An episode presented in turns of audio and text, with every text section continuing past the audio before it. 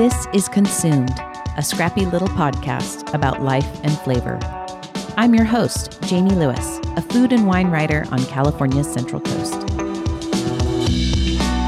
Season 2 is sponsored in part by Slow Life magazine. Slow Life shares the happenings, stories, and personalities that bring San Luis Obispo County to life. I love writing the food column for the magazine, meeting the people behind my plate, and sharing it with readers. Check your mailbox every other month for inspiring stories about folks you want to get to know, places you want to see, and flavors you want to taste. To learn more about how you can get Slow Life delivered to your door, visit slowlifemagazine.com.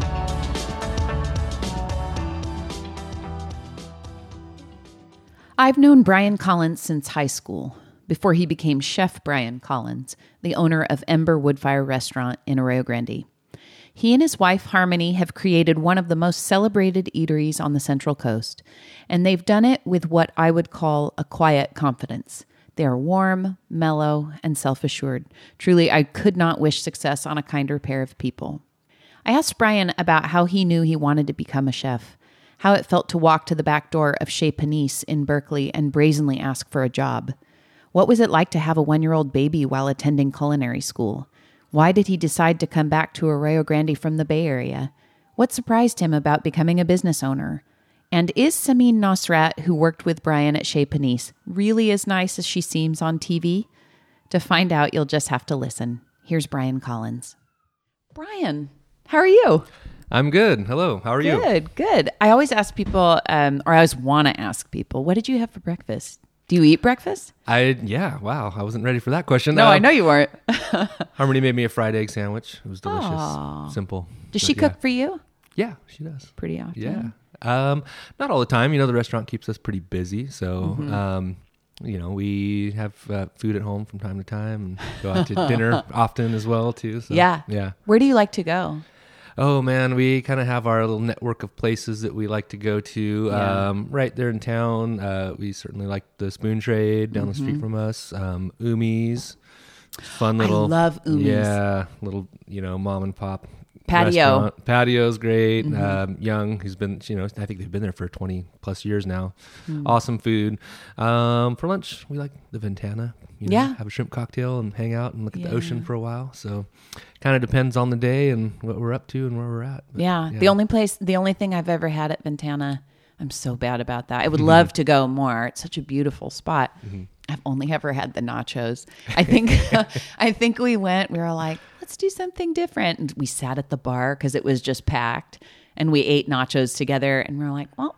Okay, we're gonna go, and Yeah. I, maybe we had like a movie to catch or something, but I need to give that more, Yeah. more time Yes. for sure. Give it another shot. Yeah. And at home, do you you get this question all the time? I'm Sure. sure. Do you cook a lot at home? I don't as much anymore, and it sounds crazy since opening the restaurant. Mm-hmm. Um, you know, it's less and less. Um, so it's I guess it's more of a special occasion when I cook at home. Mm-hmm. Um, you know, my day is basically you know thinking about food for the restaurant. Um, what's going to be on? You know, how how are things on the menu right now going? How are things for the next month's menu going to be? Mm-hmm. Um, and so I think you you know that's why I like to dine out often as I can and you know not only in our own hometown but if I'm ever out of town I search out places to go and kind of get new uh, flavors and experiences and um, so yeah cooking at home uh, not as much anymore we keep it pretty simple um, Yeah. yeah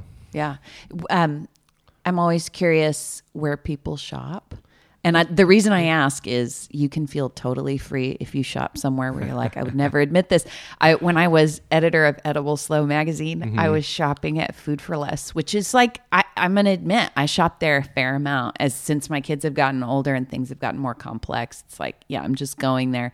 But I remember a reader of the magazine recognized me and said, um, Wow, I'm surprised to see you here. And the shame factor, it was like, Oh my gosh, I know I should be at the farmer's market or the co op or something like that. So, do you shop anywhere like that? Um, yeah, I mean, you know, hey, we're all regular people, so it's like, um, you know, we live in Arroyo Grande, um, but uh, the, closer to Pismo, so California Fresh. Yeah, pretty I love those guys. Yeah, that's a great store. They're doing a fantastic job. You know, we hit Trader Joe's for sure.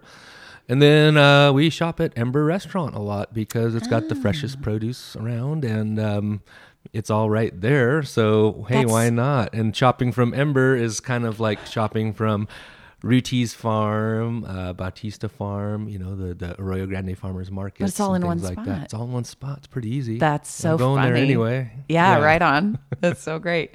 Um, well, I've known you a long time, but not closely. Mm-hmm. I mean, we were never super tight, but um, you and Harmony seem like two people who are not necessarily looking for the spotlight. Is that true? Mm-hmm. You guys seem like folks who are perfectly happy being behind the scenes. Sure. Am I wrong about that? Not at all. I think that you know we're both um, we're both like I think naturally shy people. Um, you know, it's been uh, that's been one of the more difficult things for me owning a restaurant is uh, you know it's a very very public thing and um, you know I get nervous talking to people like stepping outside of the kitchen for me was like oh my god i'm in this unfamiliar zone of the dining room and what do i do? Whereas the kitchen you know i know all the guys we're hanging out having a good time cooking food. Um, so i think that it is important absolutely to get to know your guests at the table. And so um, you know been working on doing that more often and um, I, I enjoy it now. But yeah we're we're pretty mellow. I think that um, you know either one of us we we like to uh, you know we're on the quieter side Yeah. Mm-hmm. Yeah. And I asked you that while you were on a mic being recorded in my house and drinking tea out of my grandma's china right now, which I just love. It's like the tiniest wonderful. cup ever. yeah because we're packing up our kitchen and I had no mugs left.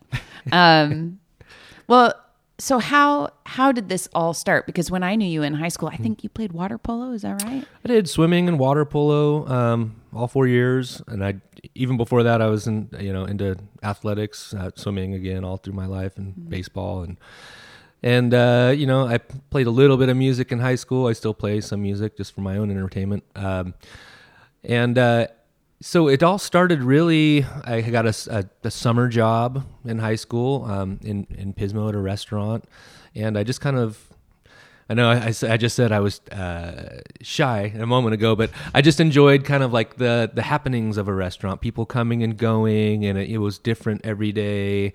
And you know, you meet some characters both working at the restaurant and people and uh, guests coming in, and I, I just kind of thought it was cool that it was like this social thing in in a in a positive manner. People are going in there to eat, enjoy themselves, have a good time. A lot of people are on vacation.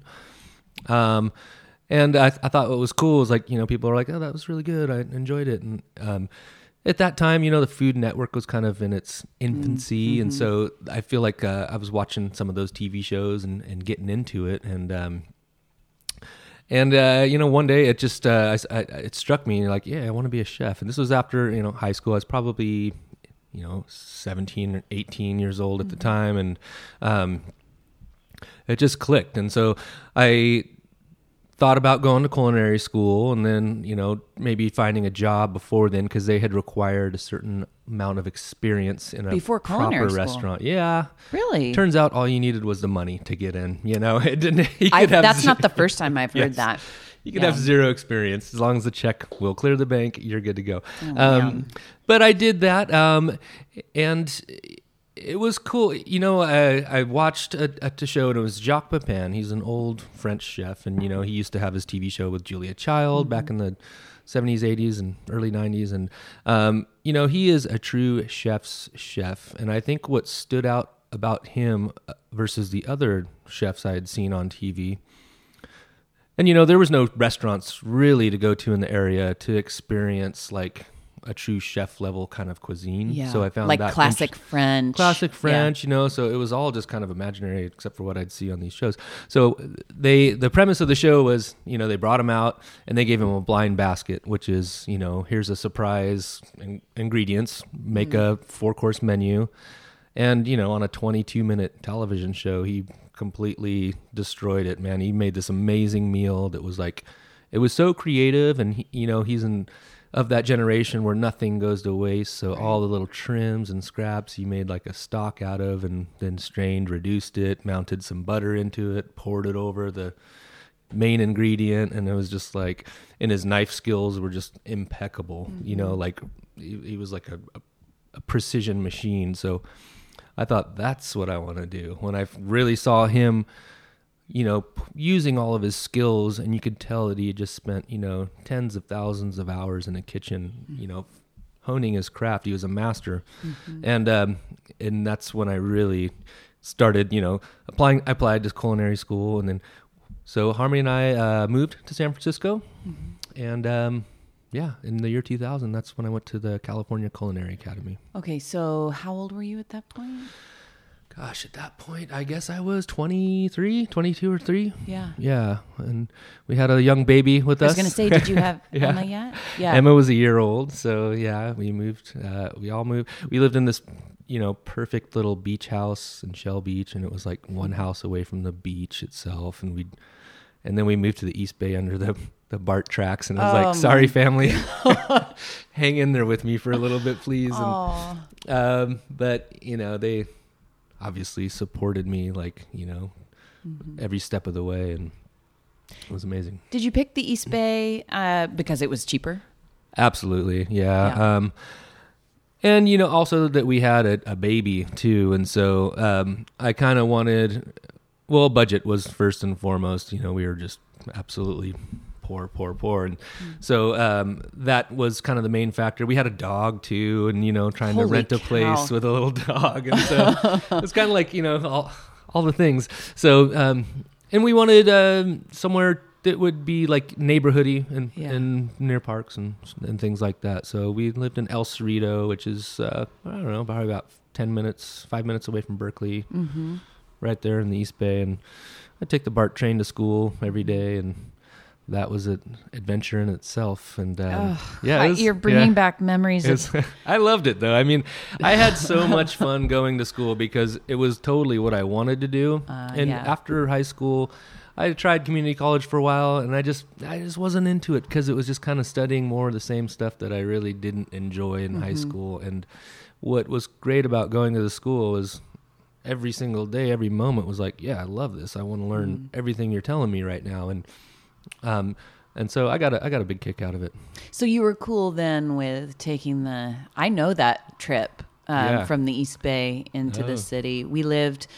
My husband loves trees. He loves outdoor. He does not belong in a city. And when we got married, we were in San Francisco, and he was out at the beach actually because he's like, at least that gives me some sense of being, you know, closer to um, the rest of the world. And so when we got married, he left that apartment and he really wanted to go somewhere with trees. So we went to Berkeley Yeah.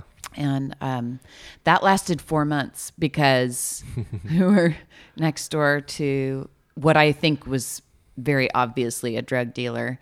Um, Oh, no. which is funny because that area was on Fourth Street, and now that Oh, yeah. area is so Very blown nice, up. Yeah. Um, it's got like a restoration hardware there, and I'm Yeah. thinking, yeah, that's not, Not- what was happening. um, but yeah, we uh, that commute was killer. I think if I had loved what I was doing in the city, I would have forgotten about the fact that I was riding in an hour in the dark and riding home an hour in the dark. Yeah. I mean, you got to love what you're doing to be able to do that. You do. It's uh yeah, it's so you get I, I got on the train at the second to last stop and um you know, it was empty. And then basically by the time we went under the bay, the thing was like standing room only. So I had to find some things for myself to do. You know, you can only listen to I listened to a ton of music, of course. Um read a ton of cookbooks, did, you know, homework for school. Um you name it. One time, actually, on the way back, I caught the last train back home and fell asleep and ended up in Richmond at like midnight. which, if you've ever been to in Richmond at midnight, it's not a not a good thing. But um, so I'll, and just I mean, you know, talk about the funny people you see on BART. So Yeah, I know. You could you could fill a book with all of that.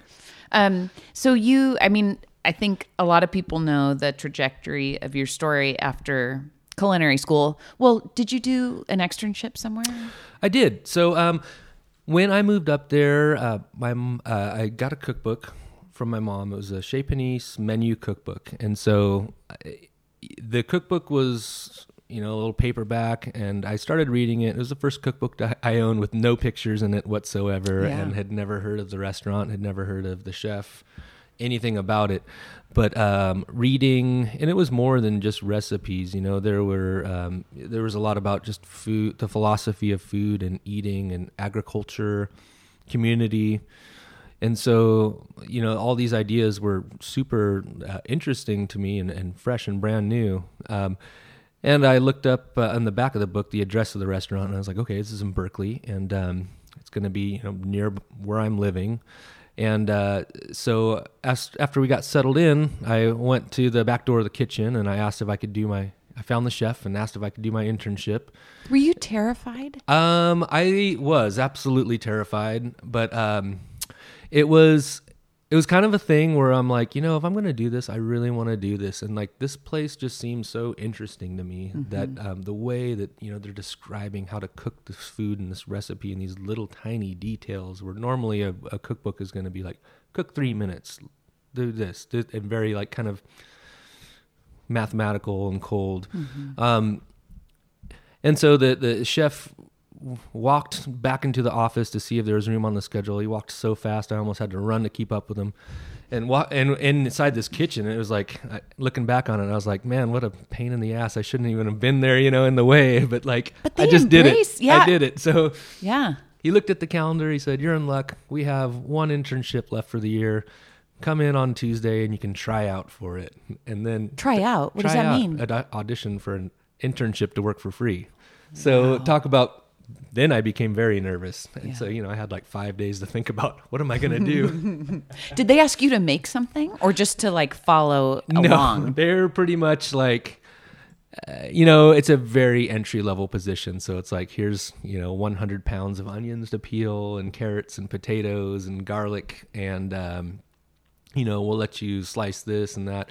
They're basically making sure that I'm not going to cut a finger off, mm. totally get in the way, totally suck. Mm-hmm.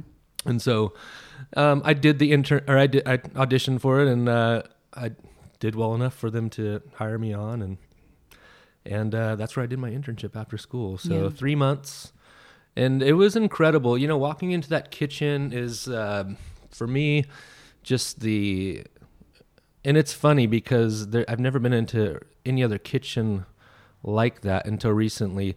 A lot of kitchens were kind of just you know hidden in the back and you know fluorescent lights and this and this. Every, and at Chez Panisse, everything's handmade and like you know the metal work, the the the sconces on the wall in the kitchen, the lights overhead are you know handmade copper. It's so warm in it's there. It's just it it's beautiful and yeah. um so the kitchen was beautiful itself and just the way that everybody was quietly working away staying busy the mm. smells were really incredible mm. you can tell that you know everything it, it's a cross between like you know fresh chicken stock and onions and garlic and then also like puff pastry being baked and like mm. fresh produce too mm-hmm. um, so it was i knew right away that it was like somewhere that i absolutely it solidified it just by smell mm-hmm. like oh yeah this is where i want to be like check all this stuff out you know what's yeah. going on so cool i have no doubt that everybody in there is technically incredible mm-hmm. but one thing i love about there and i'll admit i've only ever eaten in the cafe which is that is that mm-hmm. downstairs or upstairs that's upstairs upstairs for lunch that's mm-hmm. one of my favorite things to do is mm-hmm. skip the really like you know high end expensive dinner experience yeah. and go to the cafe.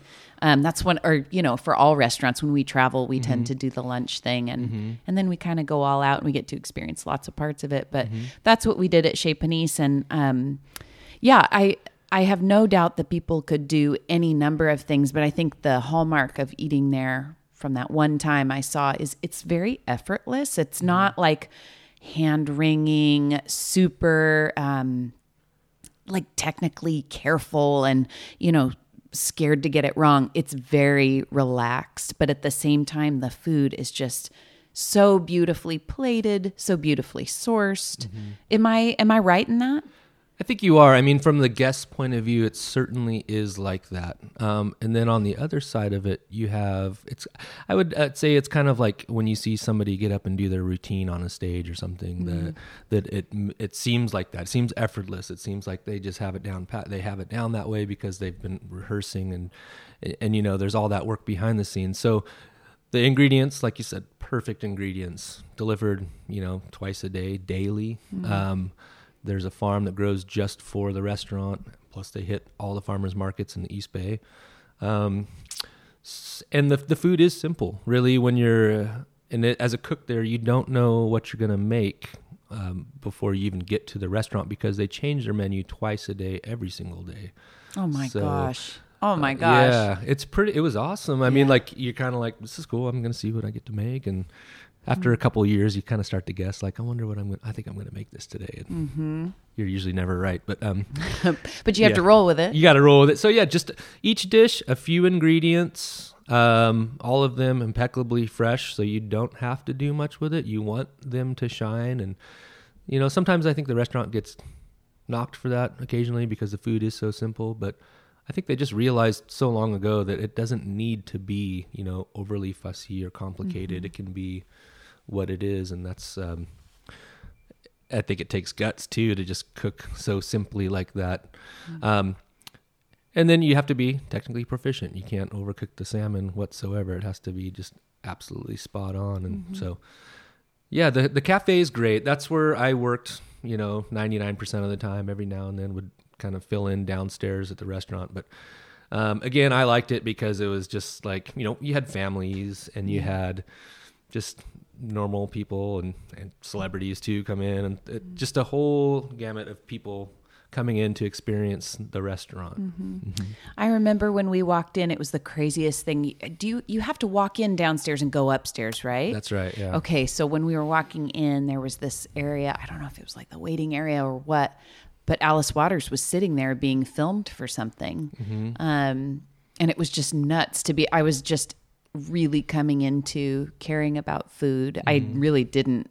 Um, even when we lived in Berkeley, I really didn't. It was when, only when we went back to visit, um, and it was so crazy to see her. She was kind of like a hero to me at that time, and um, yeah, we were quietly walking past her so as not to, you know, bug anybody, but it was pretty incredible. I'm Yeah. I'm sure you get the question a lot. I mean, Yeah. you worked in the kitchen right around the same time as a lot of different people who and like you have become quite something. Did you ever know um Samin? Absolutely. We worked side by side. I figured you did. Um, I guess we were there together. I think she was only there for maybe two years or so, and Mm-hmm. she moved on to one of the chefs left and opened a restaurant on Fourth Street, and Yeah. um, she went with him. But she was great, and she, I'll tell you this: uh, her it, her success it couldn't happen to a nicer person, and I mean Mm. that honest to God. She was uh, what you see on her TV show, that is her 100% if you were hanging out in her this living room right now with her. There's Yeah. no act or anything like that. She's great. We bumped into her last time we went to Berkeley, um, just maybe, you know, six months ago or something like that. She stood up and gave me a hug, and I was like, wow, it's good to see you. And she's great. To, she was great to work with. So, yeah. Uh, worked with Samin, and then there's a, a few other people that kind of left to open their own restaurants in Oakland and up in Portland, and we all work together. And it's pretty cool to see how we're all branching out, doing our own things. And that restaurant's really good. I think you know it kind of attracts people like that, and it also cultivates that. Um, uh, it brings out the best in people. People that aren't necessarily driven don't tend to kind of stick around there. I think. Yeah. Yeah, they have oh. to. Well, they have to be the kind of person who would walk up to the back door and say, "Can I have an internship I- here?" yeah. you got to be brave to do that for sure. I want to take a minute to share about one of my supporters on the Consumed podcast. If you're listening, you're probably a fan of good food and good people, right? Well, coming soon, the San Luis Obispo Public Market at Long Bonetti Ranch will bring fresh flavor, fresh faces, and fresh inspiration to the Central Coast.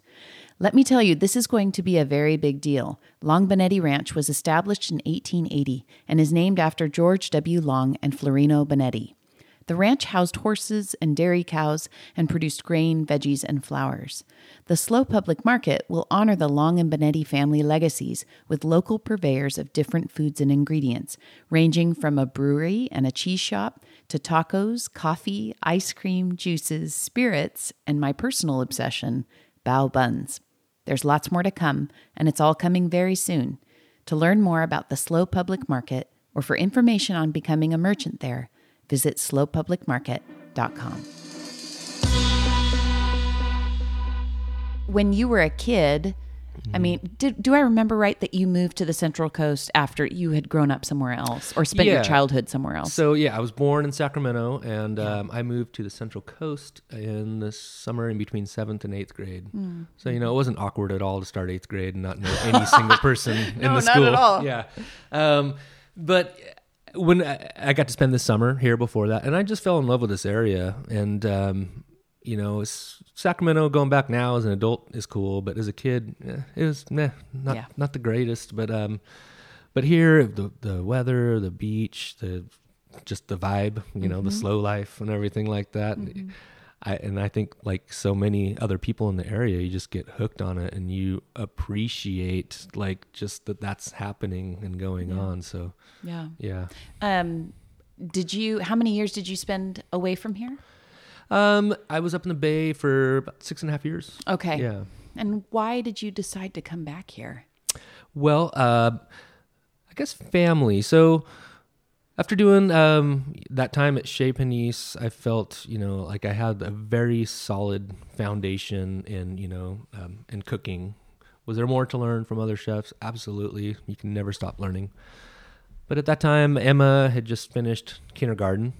Emma's our daughter, who's now in uh, her third year of college, and um, And where is she going? she goes to USC. oh my Yeah. gosh. And no, I did not bribe anybody to get her in. She's an amazingly talented, hardworking, smart kid. What so is she studying? she's studying uh, psychology. Wow. Does she know maybe what field she wants to go into? Does she want to Uh, be a therapist She's or? not quite sure yet. You know, she's uh, trying out several different things, and Hmm. she's she's doing great. She's doing fantastic at school. But um, Hmm. you know, back then it's kind of like you know we want to maybe start her in first grade and, and go somewhere else. We originally thought we were going to be in the Bay Area for a year or two just for school, and um, so yeah, that's we decided to move back at that time and. Opening a restaurant was definitely a, a, a goal of mine someday to do that right, but um, I still knew that I needed to kind of come back to this area and apply what I had learned at Chez Panisse and make it adaptable to the Central Coast because I think that there's things that work in a larger city that don't necessarily work here on the Central Yeah, Coast right. and vice versa. So, um, Can you think of something that doesn't translate to here?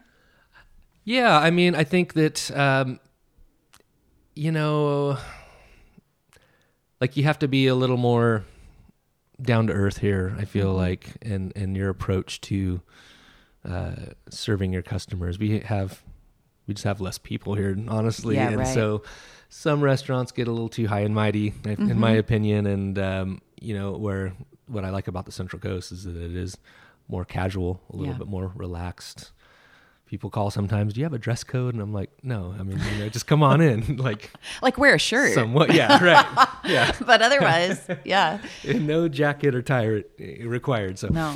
um and then just to kind of i wanted to work in the area just to see you know what people were i felt like something like Chez Panisse was missing if you will. Um there was nothing like that per se but um I just kind of wanted to work in the area. I, so my first job back, I worked at Windows on the Water in Morro Bay, and yeah, I was there for about a year.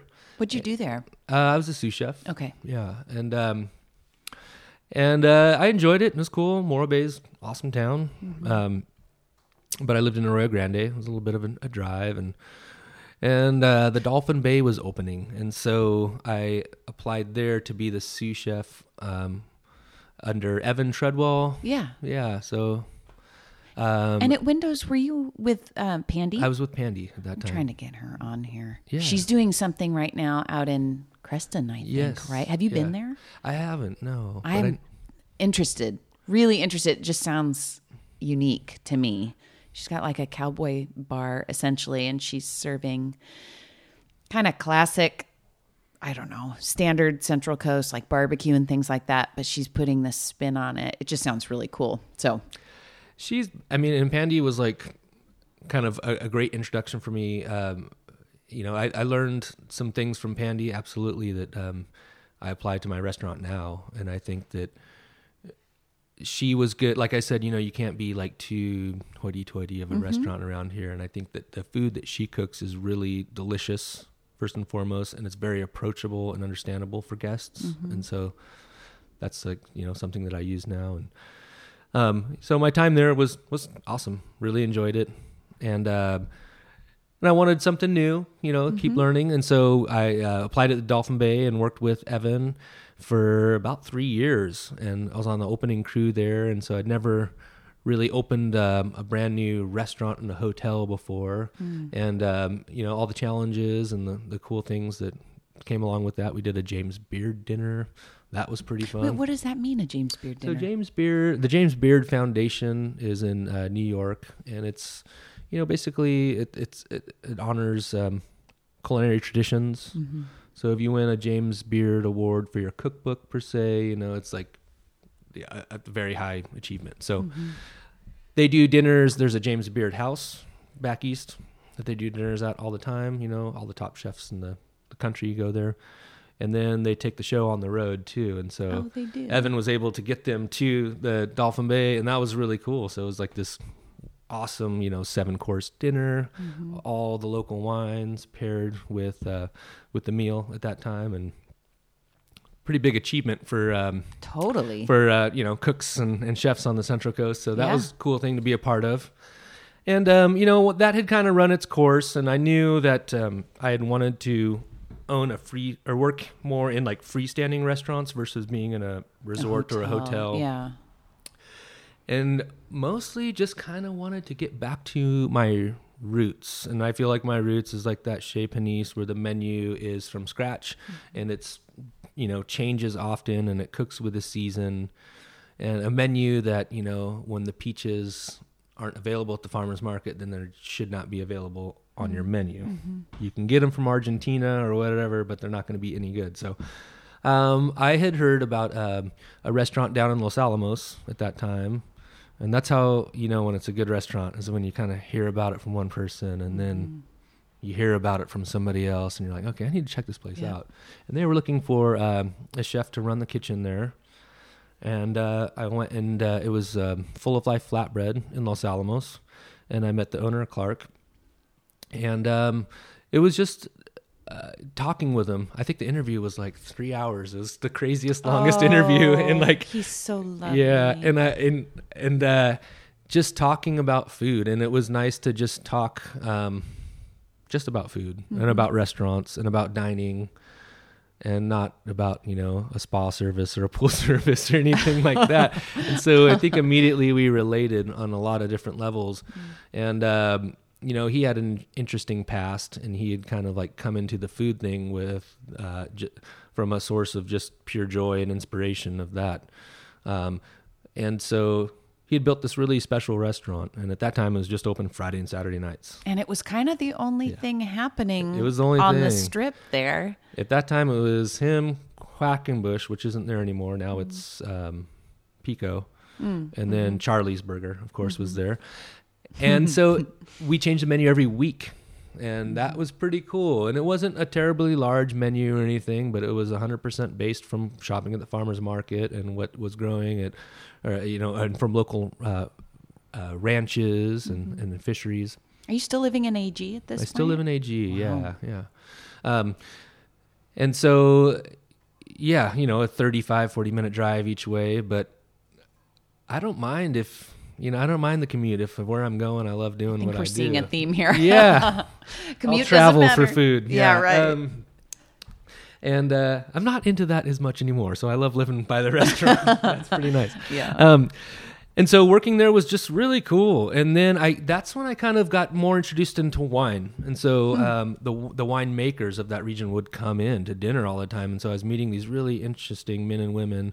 Um, learning a lot about wine, learning a ton about food, and like kind of got a chance to start like perf- like coming up with my own style of cuisine. Mm-hmm. Whereas before, when you're a sous chef, you're still you're executing your chef's vision on his food, and you know when you're out on your own, it's a little scarier. You know, it's like here you go, this better work, and if it doesn't, you know.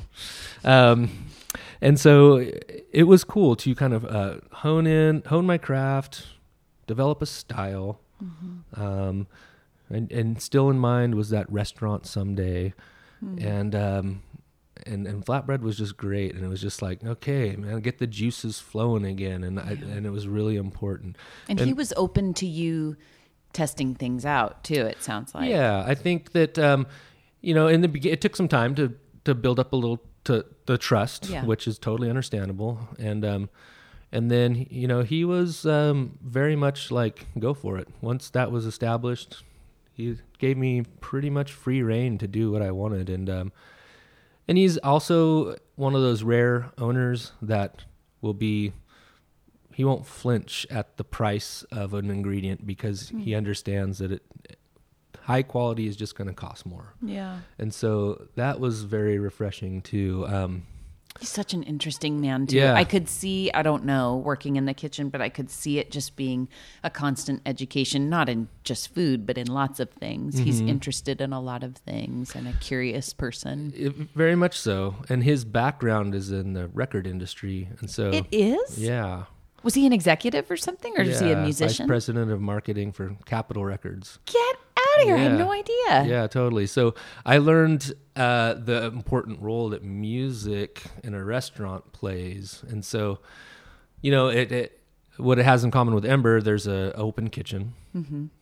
Had the open kitchen. At Panisse, it was like a lot of Django Reinhardt kind of gypsy jazz playing all the time. And then at Flatbread, he kind of would come up with his own playlists, and it was just cool music, and Yeah. it totally vibed with the setting, and with you know if like it started to get busier, he'd like kind of change it a little bit, and like He's a it DJ. it's an important lesson though. I mean, Yeah. like you could kind of look out there and people are like kind of tapping their foot a little bit, and you're like, okay, and so this is like another lesson to learn Mm-hmm. that music and food really, and so that's something I do at Ember. You know, if we we pick a playlist and it kind of starts off mellow, but the music's a little too kind of rah rah rah. We tone I tone it down a little bit, Yeah. and it starts to get busy. You know, so um, all the little things that go into a restaurant. But Yeah. um, Wait, real s- quick side note. I worked at Boo Boo Records for a time. oh, cool. when I was very confused about what I was supposed to be doing. And they were so kind. They welcomed me with open arms. And it was ultimately how I met my husband. And it's just a great, I mean, it was only, I think, nine months of my life, but it changed a lot for me. Mm-hmm. And that was one of the important things, especially in a record store. And this is before there's, you know, streaming music services. I remember Napster was just kind of coming on and it was terrifying everybody. Yeah. But playing music in a record store, you have to do the same thing. You have to kind of see what the vibe is. And I remember our owner would come through sometimes, we'd be playing something that we all on staff really loved, but it was like grating on customers' nerves. And he would come by and he'd give us the eye and we'd change it. But I learned a lot about kind of pairing. Yeah. It- it's another, it's like, you know, wine, food, beer, food, whatever, and company. I think who you keep company with when you eat. The music is just another element for sure. Yeah, I think, and it's um, it's funny because the owner kind of, you know, you have your vision of like what you can close your eyes and you can imagine it, and um, yeah, if that one little thing's off, the music, or yeah, uh, There's a uh, he'll, difference. they'll speak up and say like, let's maybe change that. Yeah, right. Well, and I, I think there's a difference. You love music, it sounds like, and Yeah. there's a difference between what you put on your headphones to get deep into and what works for an ambiance of a yes, place. exactly. Yeah, so Yeah. Django Reinhardt actually is like my go-to if we have any kind of get together here. Yeah. It's like mindless but still really great Yeah. and kind of vintage and I don't know, that's a great thing to put on for sure. Yeah, something with some soul to it. We know? almost actually I I really vied for naming our son Django oh, and Oh, really? everybody around us was like, mm, Mm-mm, nope, that's that's not a good idea. But I'm still kind of like, oh, that could have been really great. So so you're at Flatbread and then was that I mean you're talking about the idea fomenting for Ember. And Uh-huh. is that where it was born when you were there? Um, I think it was born really when I decided to be a chef, Mm-hmm. you know, and um, any chef's journey, i i- it's like you're you're learning from people, you're learning about yourself, uh, and you know the even kind of back then, I started a little folder which I have somewhere, like you know, of the cafe that I wanted to open someday, and um, so all the you know when a chef owner opens his or her first restaurant it really is such like a personal thing to them because it's basically you know everything that you've worked and sacrificed for and then it's like here come check it out. Hope you really hope you like it you know and um and so that's i guess that is where i was kind of like i felt ready at my, my the most ready in my life to open a restaurant was after working at flatbread for some time. Um and you know got the courage to kind of do it because it's a huge financial investment. It's a huge time Mental. investment mental Yeah. physical um and uh you know the the place that we chose people thought we were absolutely insane. I remember that And building kind of being cursed. yes it was and growing up there you know it was a pet store a hobby shop um you name it there was actually a live monkey that lived in the back if, and only locals know that. So it's kind of people if i tell them that they're like oh yeah i remember that monkey. And Was it like illegal? I don't It think had to so. been. I mean, You we're talking okay. like 92, 93, something like that. So I don't know. Oh my gosh, the Yeah. live monkey building. There are a lot of buildings, I think I've shared on this podcast before. There are buildings where it's like nothing's ever going to make it there. But you Yeah. guys did. We made it work. I think that, uh, so going in, it was, um, and you know, funnily enough, we knew the, the owner of the building, uh, the street I grew up on um, in Arroyo Grande. He lived on the street. He, so my parents knew each other.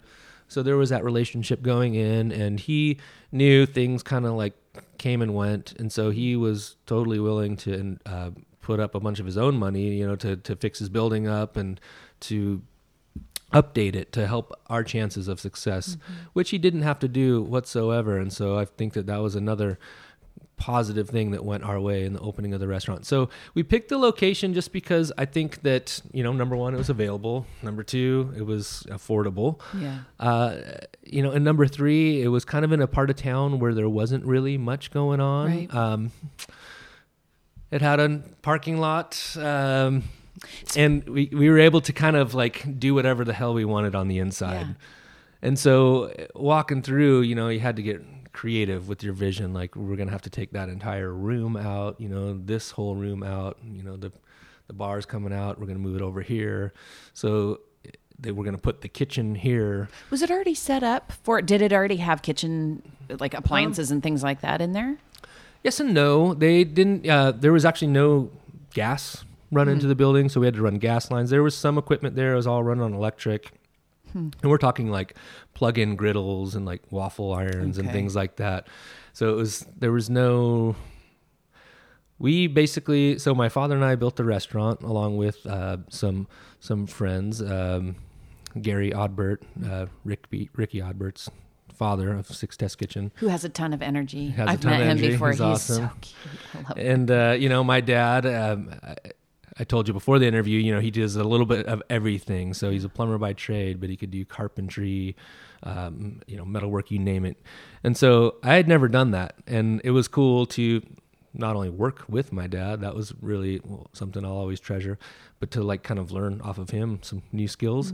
So we went in there we spent probably the first six weeks just gutting the place Yeah. completely gutting it stripping it down to like nothing.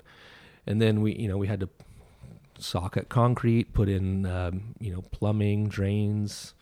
We had to put in ventilation systems. So everything in there you know i was there every part of the way building it and it was cool to do. 1st thing we put in was that wood burning oven. We put it all the way back in the corner like that and basically built the restaurant around that.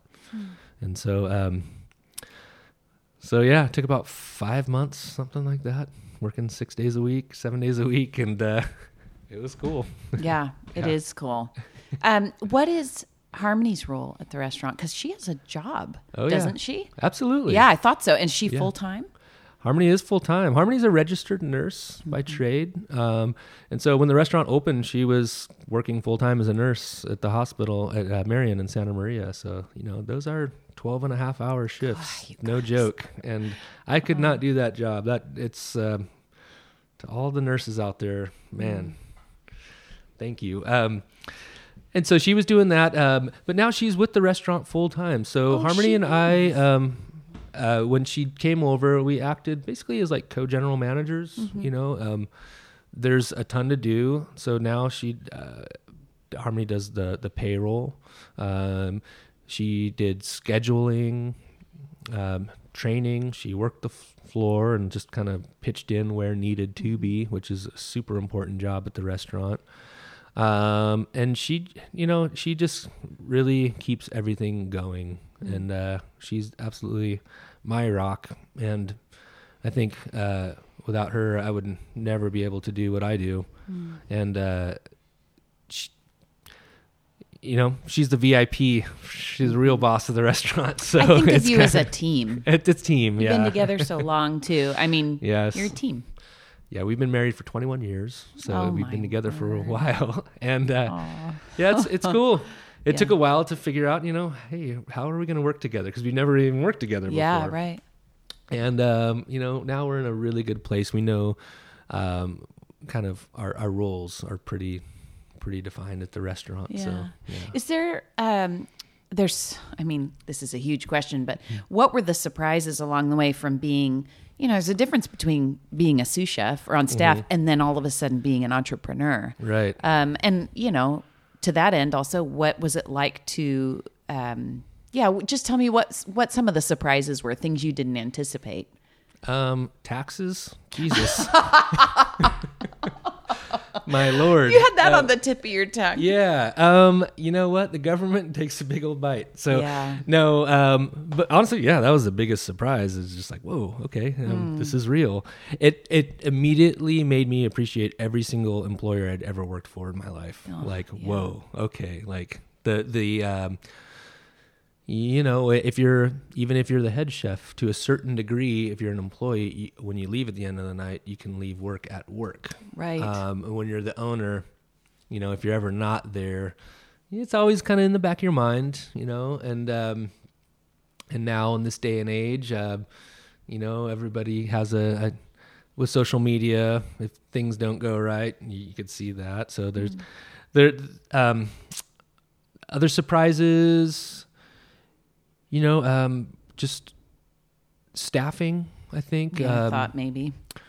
really like building a, I had a wonderful I still do. I have a well, let me say this. I started off with a great team at the restaurant and in the kitchen we had some real rock stars back there that are still there to this day. And in the front we started off, you know, great. And so it's kind of like through the years we've learned like, you know, what kind of person works well as far as staffing and and training and all that. Um, so it's it's so nuts. And we started off so busy, which is crazy and fortunate. You know, I um, remember. it was kind of annoying for those of us who wanted Yeah. to eat there. I know you've heard that before, but it just hasn't changed. It's 5 p.m. People are ready to go. It's ready. Yeah, it's so so back then. I mean, like a lot of restaurants, you start off. There's kind of a build up, you know, and you kind of can figure some things out along the way. Um, but it's like if you're driving your car 100 miles an hour and you're trying to fix it at the same time, you just can't do it. and so, like, um, we, you know, we got better along the way. So now, yeah, the restaurant's still incredibly successful and busy. We do, however, you know, during the week, Wednesday, Thursday, um, even Friday, I think, you know, before six o'clock, you can get in right away. yeah. You know, I have and I have Yeah. had success with Yeah. that. Yeah. but um, on the weekends, yeah, it's still busy, but it's cool. It's the restaurant has exceeded my wildest expectations of um, how busy it would be, and you know, um, and that's such a good thing. Yeah. So it's cool. There's something really cool about as you're talking, I'm thinking about flatbread Mm-hmm. in Los Alamos, how that became a hub there. I used to work at a winery in San Ynez, and that was the industry spot to hang out for Yeah. everybody who worked in wine. And um, so, how that how a restaurant can invigorate or reinvigorate a place. And um, I'm also thinking of the range in Santa Margarita, how that brought a different aspect um, and and a community building aspect mm-hmm. just for there, but also attracting people into the area. Mm-hmm. And um, and I also think about Jensen and the Cass House and mm-hmm. how they did that. But I have to say, I mean, Ember, um, it wasn't just you there in that cursed building, no longer cursed, uh, but Sweet Pea Bakery next door and Vert Juice. There was a time um, I was tasked with writing about this reinvigoration of Arroyo Grande, and um, I don't love this term, but the editors did, calling it the gourmet ghetto. Right there, where you all are you spur one another to good things and um but it was taking a chance for sure for you and those are the kinds of places that are the best is when somebody's really risking everything um yeah and bringing a lot of new life to that spot Thank you. Yeah, I think um, absolutely that was like a, an exciting thing about the opening is that we had other businesses, and I think that each one was complementary to the other without like doing what you know and completely different. So, the juice bar. They're buying their ingredients from local farms, and, and obviously it's made fresh every single day or directly at the moment. And it all all the businesses are family owned and operated, Right. which is fantastic. And so what you kind of now have is like you said, this little hub, and it's like so in the morning and afternoon, the juice bar and the bakery are doing their thing, and then when they're closing down, we're doing our thing. So now you have a center that's just kind of people are coming and going all day long, and I totally don't mind the gourmet ghetto thing because like, hey, it, gourmet's in there and it's got a little name to it. That's cool, and Yeah. uh, you know, restaurants forever and ever have always kind of popped up in some pretty like you know places Like that- unlikely unlikely places. places, Yeah. and I think that um, you know, Chez Panisse is the same way, and yeah uh, it's kind of like that. you know why because people that open restaurants don't usually have a whole bunch of money even Mm. in los angeles now like the whole arts district and the fashion district we Yeah. go to these restaurants down there when we visit emma and they're in an old like what was probably just an abandoned warehouse Yeah. and then they go in and they make it this restaurant and they take that atmosphere and they make it work and the That's so food's cool. wonderful Yeah. and like the service is great and and so it's I think you know when you make it about, and that's what Ember Restaurant was. We wanted to make a, a neighborhood restaurant first and foremost um, that was built solely with the intention of enjoying food and wine together, and um, and everything else. Hey, w- whatever you know, Mhm. we we're not going for any Michelin stars or anything like that, but we want to make like just really good, tasty food that families can come and enjoy. Winemakers can come. That's a cool thing. You still look out in the crowd there and see a bunch of the area winemakers. Mhm. It's a lot of fun. Yeah. Uh, let me ask you my hokey last question. Okay. Um, so, what would you eat at the in the final day, and who would be there, and what would you drink? And would you be cooking? Probably not. I'm guessing. Um, and the final day. um, you may as well have it planned energy. out, Brian. um, in the final day. Wow. Let's see. Well, of course, I would want my family there. Mm-hmm. Uh, my beautiful wife Harmony and lovely daughter Emma. And um, you know what? I would. Harmony makes this amazing shepherd's pie. I gotta say, I don't know if that's like the right. Harmony does, Harmony does. Oh yeah, Really? it's like one of the things I absolutely love. I would get that, maybe a steak too on the side. nice. Go for it. Um, what I would drink with it, I love Syrah. Syrah Yeah. is my favorite, and, and um, so I'd probably have a Syrah from uh, who knows one of uh, my many favorite wine. I'd probably have a few glasses of Syrah. What the hell if it's my Go- last day? seriously, have ten if you want. Oh, that sounds like a good meal. Brian, I know your time is limited. I really appreciate you Oh, coming. Thank you for having me. I really appreciate it as well. Thanks so much for joining me on Consumed. To get the latest in what's going on with the podcast, sign up for the Consumed newsletter at letsgetconsumed.com or follow me on Instagram at Jamie C. Lewis. Until next time, I'm Jamie Lewis.